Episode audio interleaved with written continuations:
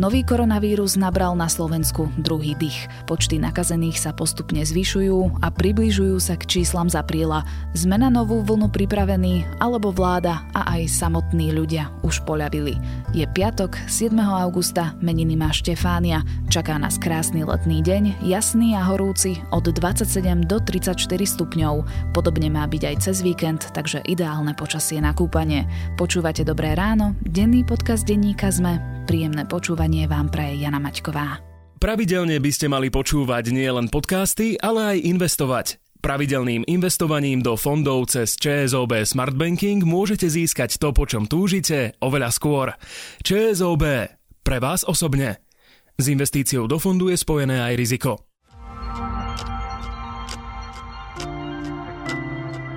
Najprv krátky prehľad správ. Jozefa Majského zobral Pražský súd do predbežnej väzby. České štátne orgány musia do dvoch mesiacov rozhodnúť o tom, či Majského, na ktorého je vydaný európsky zatýkač, vydajú na Slovensko do väzenia. Ministerka spravodlivosti Mária Kolíková vymenovala za nového šéfa špecializovaného trestného súdu Jána Hrubalu. Do funkcie by mal nastúpiť už dnes. Hrubala získal vo výberovom konaní najviac bodov. Ako druhý sa umiestnil Jan Bubala, za ním doterajší predseda Michal Truban. Dusičnan Amony, ktorý vybuchol v Bejrúte, do skladu preložili v roku 2014 z nákladnej lode ruského podnikateľa Igora Grečuškina. Loď libanonské úrady skonfiškovali pre chýbajúce dokumentácie. Posádka bola nútená na palube zostať, zatiaľ čo ruský podnikateľ ohlásil bankrot a nechal plavidlo aj námorníkov v Bejrúte. Zajtra si bude strana za ľudí na sneme voliť nového predsedu alebo predsedníčku. Na post kandiduje Veronika Remišová a Miroslav Kolár. Zakulisné informácie hovoria, že výraznejšiu podporu medzi delegátmi má práve Remišová. Verejne ju podporil aj súčasný predseda Andrej Kiska. Pri rekonštrukcii Bratislavského hradu odhalili unikátny archeologický nález. Je ním zuhoľnatená konštrukcia opevnenia postaveného z mohutných dubových brvien. Datuje sa do 11. storočia. Verejnosti bude nález sprístupnený v roku 2023. Viac podobných správ nájdete na zme.sk.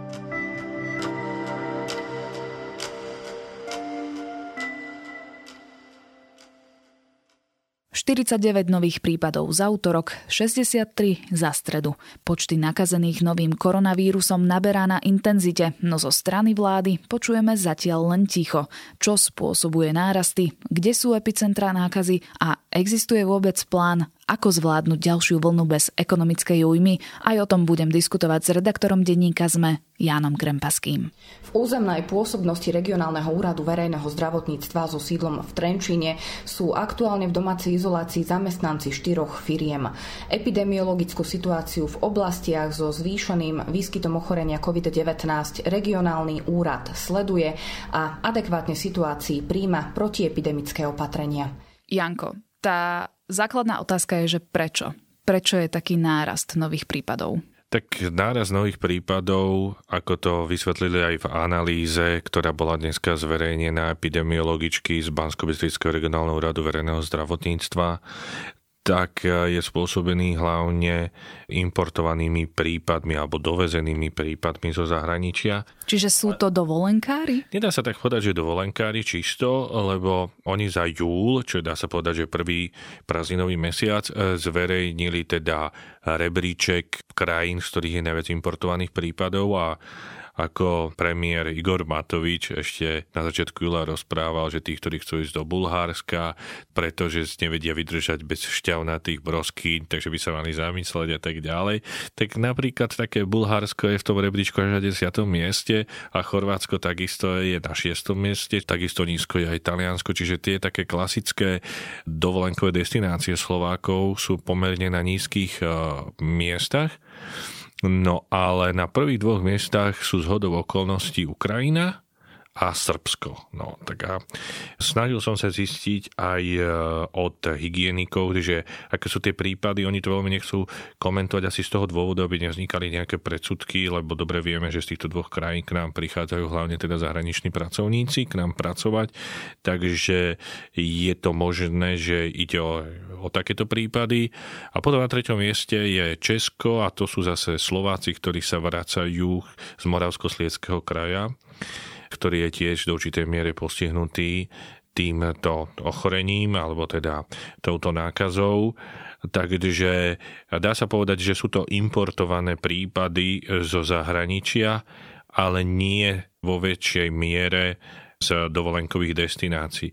Aj keď do určitej miery to zatiaľ môže byť také ešte málo vypovedané, lebo pri tom koronavíruse novom, tak je tam inkubačná doba 14 dní. To znamená, že aj tí ľudia, ktorí sa na tých dovolenkách v zahraničí mohli nakaziť v júli, tak ešte sa to nemuselo v tých júlových štatistikách objaviť. Aj. Čiže možno výpovednejšie budú údaje za august alebo za celú tú dovolenkovú sezónu. Ale zatiaľ to nevyzerá, že by najviac tých prípadov bolo z dovolenkových destinácií, ako sme sa obávali. Ale je to asi spôsobené aj takouto disciplínou, lebo všade aj na smečku, aj inde sa proste píše, že teraz sú plné Tatry, čiže obyvateľia Slovenska zrejme vo väčšej miere dávajú prednosť domácemu turizmu ako... Dovolenkujú doma. Mhm. Áno. No ale teda najviac z tých nových prípadov pribudlo v Trenčine. Áno, celkové ten Trenčianský kraj je najviac postihnutý, lebo okrem Trenčínu je to aj okres Bánovce nad Bebravou a takisto okres Miava. Tieto dva okresy, ktoré som posledne menoval, Miava a takisto Bánovce nad Bebravou, sú za mesiac júl koronavírusom najviac postihnuté okresy hej, v prepočte na 100 tisíc obyvateľov. Takže áno, viete už tie správy, ktoré v posledných dňoch počúvame o tom, že sa tam zatvárajú nejaké fabriky a tak ďalej, tak je to pravda. Okrem takýchto firiem, ktorých sa vyskytne niekto nakazený a potom musia ísť viacerí do karantény alebo sa to rozšíri, sú veľmi nebezpečné a stále hygienici vyzývajú, aby ľudia od toho pustili spoločenské oslavy alebo nejaké rodinné stretnutia, hlavne také tie vítacie stretnutia ľudí, ktorí sa vracajú napríklad z, zo zahraničia, kde pracovali a všetci príbuzní chcú nejakým spôsobom zrazu vidieť. Mm-hmm, takže čiže rodinné na grilovačky. Áno, presne tak. A predtým eh, hygienici veľmi akože vystrihajú, že takýmto smerom by sme nemali. A to sú aj najrizikovejšie stretnutia. Čo svedčí o tom aj to, že štvrtou krajinou, kde, z ktorej bolo najviac nákazy v júli, tak je práve Veľká Británia, ktorá je takisto krajinou, kde zase Slováci vo väčšej mejere ani tak nechodia na dovolenky, ako skôr tam chodia pracovať. Máme ešte nejaké podobné epicentrum, ako je ten Trenčianský kraj? Ten Trenčianský kraj je tak v najväčšej miere, tak dosť je toho aj v Bratislavskom kraji. No a v minulosti, a ešte aj v júli sa to tak akože ukazovalo, aj tie Kisúce trocha, Orava, okolie Prešova, ak si dobre pamätám tú mapku, Takže tak. Ale zatiaľ, ako ho rozprávajú hygienici, sa to nešíri plošne, sú to je uh, lokálne nákazy alebo epidémie v dvoch prípadoch, že boli nadregionálne v júli, takže to snažia hygienici nejakým spôsobom vyhľadávať tie kontakty a hneď ich nejak riešiť testovať a tak ďalej. Spomenul si tie Kisuce. Keď e, Kisuce boli epicentrom nákazy, tak e, to bolo, ak sa nemýlim, na konci júna. Zatvárali vtedy školy, kultúrne domy, dokonca sa mi zdá, že aj plaváreň. Robia niečo podobné teraz aj tieto kraje, ktoré sme si pomenovali, teda Trenčiansky a Bratislavský hey, kraj? v Trenčianskom áno, tá, sa robia tiež takéto, bola aj taká jedna obec, kde sa nakazili všetci v rámtane starostu, tak tam obec vďaka tomu a tým následným karanténnym opatreniam v podstate bola ako znehybnená. Takže áno, že robia sa, lebo ono v podstate, keď sa takéto niečo vyskytne, tak e, na to sú isté pravidlá, ktoré vydáva hlavný hygienik, že ako v takom prípade konať a aké sa musia opatrenia prijať. Čiže je to hlavne ide o izoláciu a oddelenie týchto ľudí a tak ďalej. No a keď sú to nejakí dôležití ľudia ako v tej obci, tak e, tam proste bol paralizovaný celý ten obecný úrad. Čiže e, nedá sa povedať, že keď sa niečo pri výskyte ochorenia spravilo v Nakisuciach, v Čaci alebo niekde podobne, takže keď sa to isté vyskytne v Trenčine, takže sa nerobia také isté opatrenia, robia sa také isté, lebo na to sú proste predpisy hlavného hygienika, ktoré presne určuje, čo sa má robiť. V stredu bolo teda nových 63 prípadov Áno. a je to najviac od 22. apríla. Áno. Čo na to hovorí vláda alebo celkovo politici? No tak e, zatiaľ teraz e, žijeme v takom, by som povedal, že letnom režime. Lebo Dovolenkový mód? Presne tak, lebo po tých každodenných tlačovkách, ako si na ne pamätáme, premiéra Igora Matoviča, tak teraz aspoň ja som už da, niekoľko dní o ňom nepočul, takže...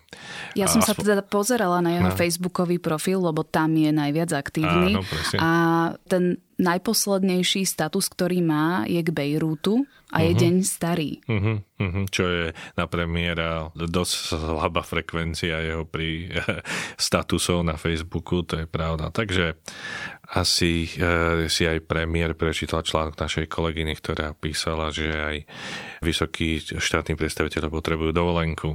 No dobré, ale v každom prípade nemal by práve teraz zasadať nejaký pandemický krízový štáb alebo Bolo zasadnutie, na ktorom sa hodnotilo 24. júla pandemický plán, ktorý teda dáva návod na to, že ako by sa, keď to bude opäť veľmi rásť, malo konať na Slovensku, aké opatrenia by sa mali prijať, kto čo by mal čo robiť a tak ďalej.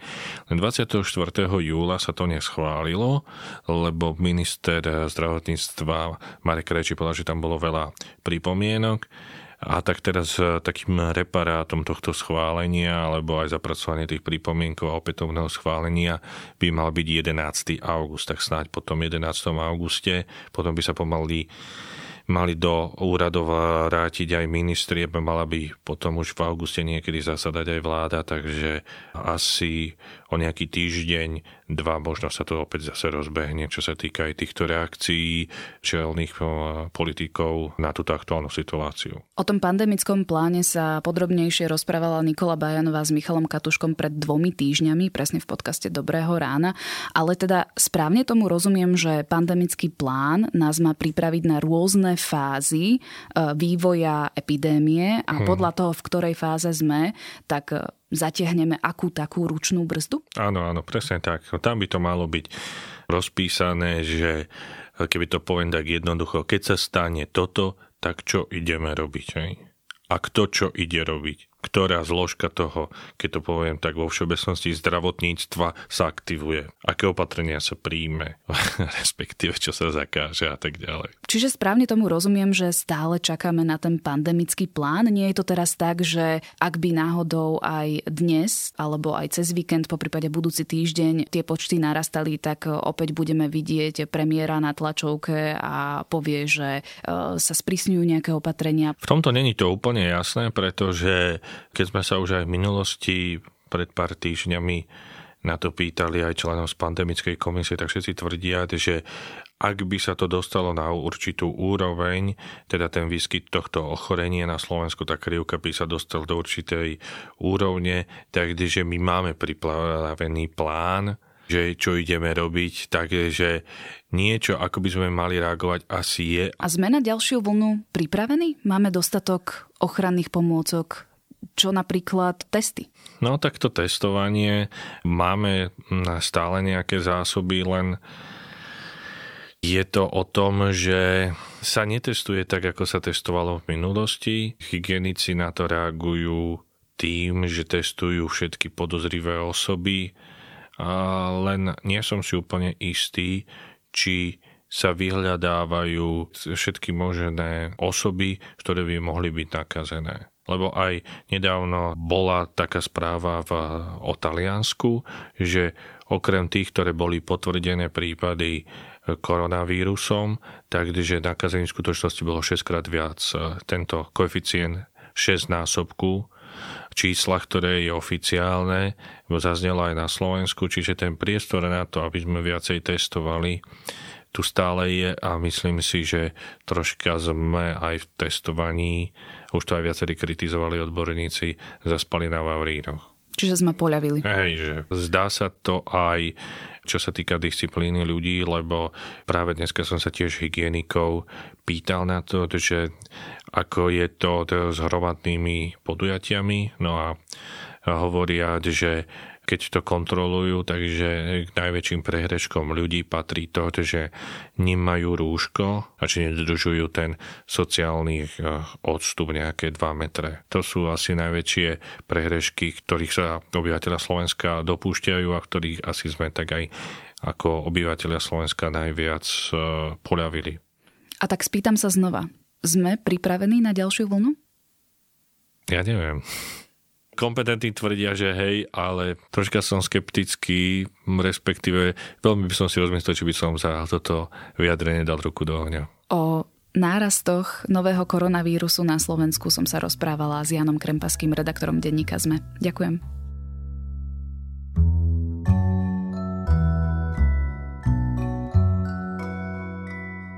Podcast hm, psychologickej poradne IPčko sme už kedysi dávno odporúčali, no ich témy sú natoľko zaujímavé a závažné zároveň, že to spravím ešte raz. Tentokrát vám chcem do pozornosti dať časť o práci s drogovo závislými. Pavol Šťastný zo Združenia Storm rozpráva, prečo je dôležité pomáhať týmto ľuďom aj vtedy, keď vieme, že sa drogy nevzdajú a ako správny streetworking môže ovplyvniť celú spoločnosť. Na dnes je to všetko. Počúvali ste Dobré ráno, denný podcast denníka tento raz s Janou Maťkovou. Okrem mňa každý týždeň tento podcast pripravujú aj Tomáš Prokopčák, Nikola Bajanová, Zuzana Kovačič-Hanzelová a za produkciu Jozef Matej a Dávid Tvrdoň. A nezabudnite si dnes vypočuť aj nový diel TechFM a pravidelnú dávku a cez víkend na tom kúpalisku nový klik a dejiny o japonskom militarizme. Pekný víkend, počujeme sa znovu v pondelok.